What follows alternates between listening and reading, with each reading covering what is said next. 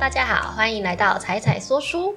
今天要跟大家分享的是这本书《底层逻辑》。这本书的作者刘润，他是前微软的战略总监，现在是一位商业转型咨询师。他服务过很多大型企业，像是百度、海尔，还有其他的大型公司。他也是得到专栏的刘润五分钟商学院的讲师。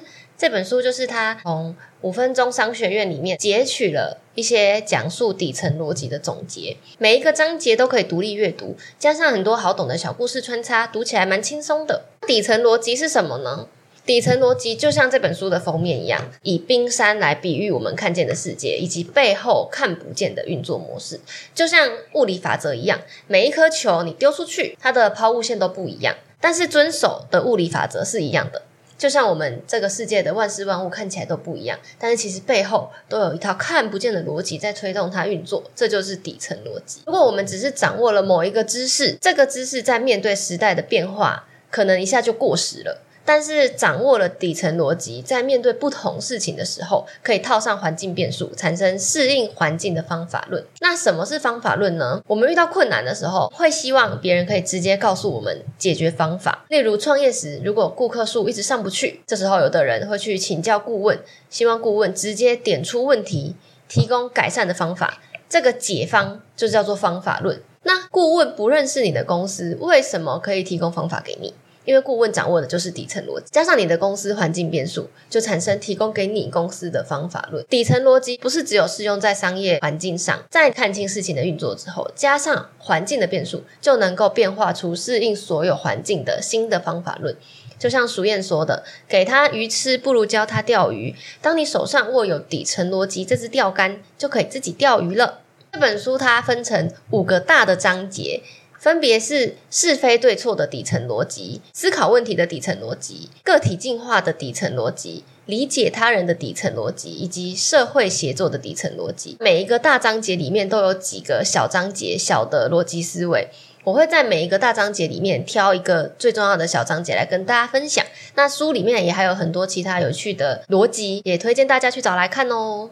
在第一大章里面，我挑出来的小故事叫做“三种对错观”。这个章节从一个例子开始：假设坏人 A 诱导好人 B 进入 C 没有上锁的工地，导致 B 摔死了。那请问是谁的错？先别急着回答，这个故事没有标准答案，根据你的立场不同，答案也会不一样。如果你是法官，那当然是 A 的错，A 就是蓄意谋杀啊。这个大快人心的对错观，却不一定能够避免下一个人再走进 C 没有上锁的工地而摔死。那什么人可以解决这个问题呢？经济学家可能可以解。以这个案例来说，如果 C 的工地有上锁，那这件事情就不会发生了。经济学家会考虑到这整个社会要避免 B 被 A 拐骗的成本，比起 C 个人把工地锁上的成本还要高很多。所以从社会总成本考量的话，虽然不太合理，但是是 C 的错。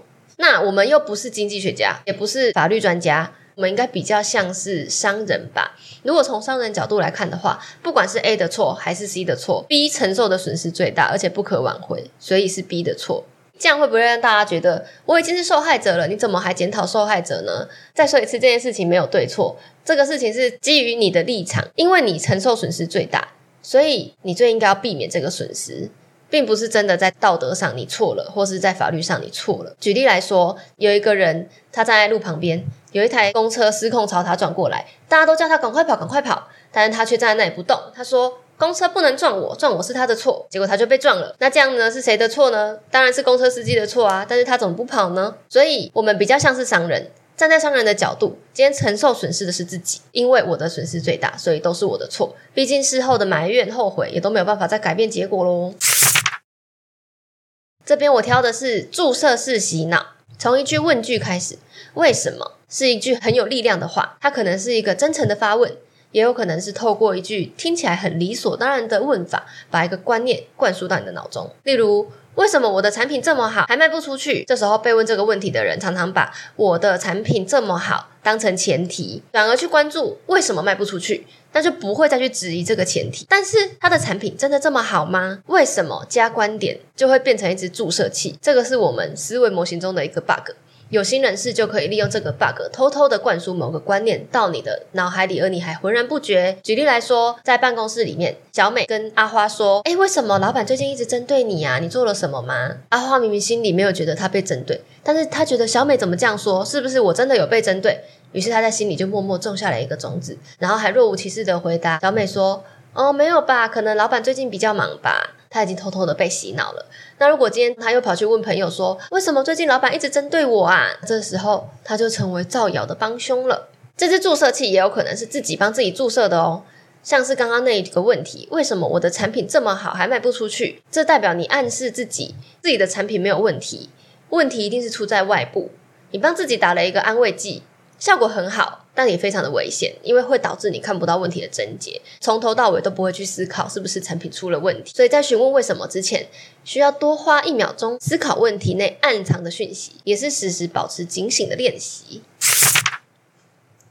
我挑的故事是人脉的本质是平等交换，很多人苦苦的经营人脉，维持 Facebook 上的大量好友，费力去讨好别人，希望哪天这些人脉可以为自己派上用场。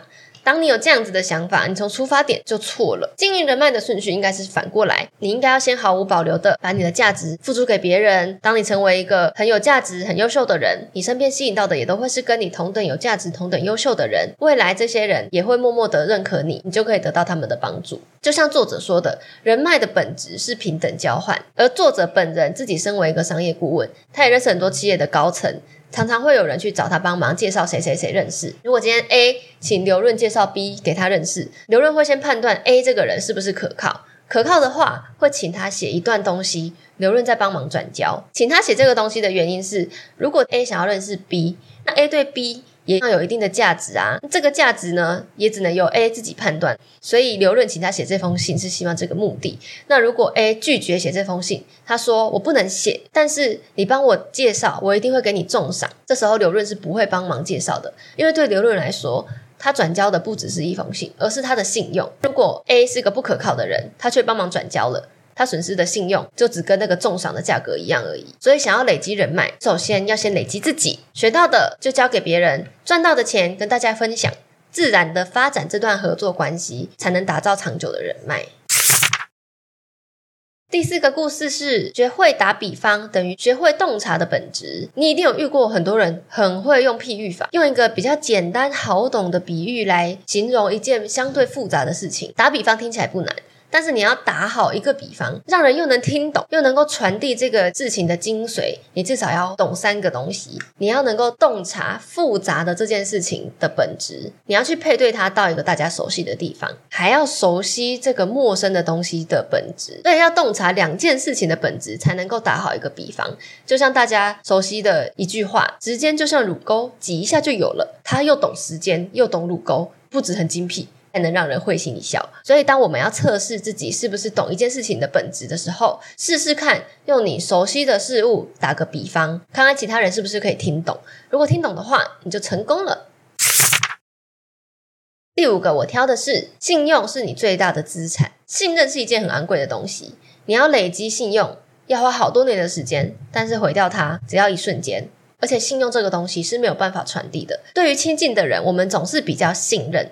但是亲近的人，他信任的人，我们却不一定能够一样的信任。举例来说，如果自己的弟弟跟自己借钱，我大概会很放心的借给他。但如果是弟弟的朋友跟他借钱，他没有钱又跟我借，就算弟弟再怎么为他担保。我们还是很难真的这么相信他，这就很神奇。虽然我们两段之间的关系都是信任的，但是这个信任却无法传递。所以信任是非常难得可贵的东西。信用不是看你多有钱、多有权、家里多显赫，这可能只是表面上的趋炎附势。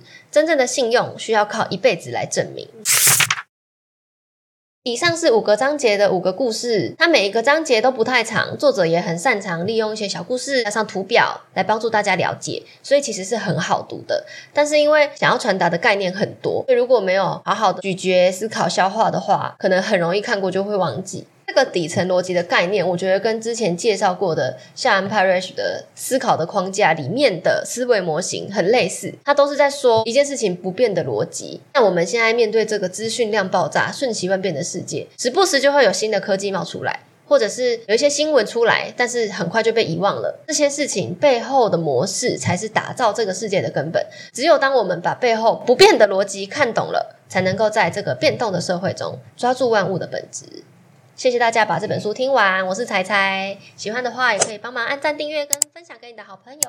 我们下次见喽，拜拜。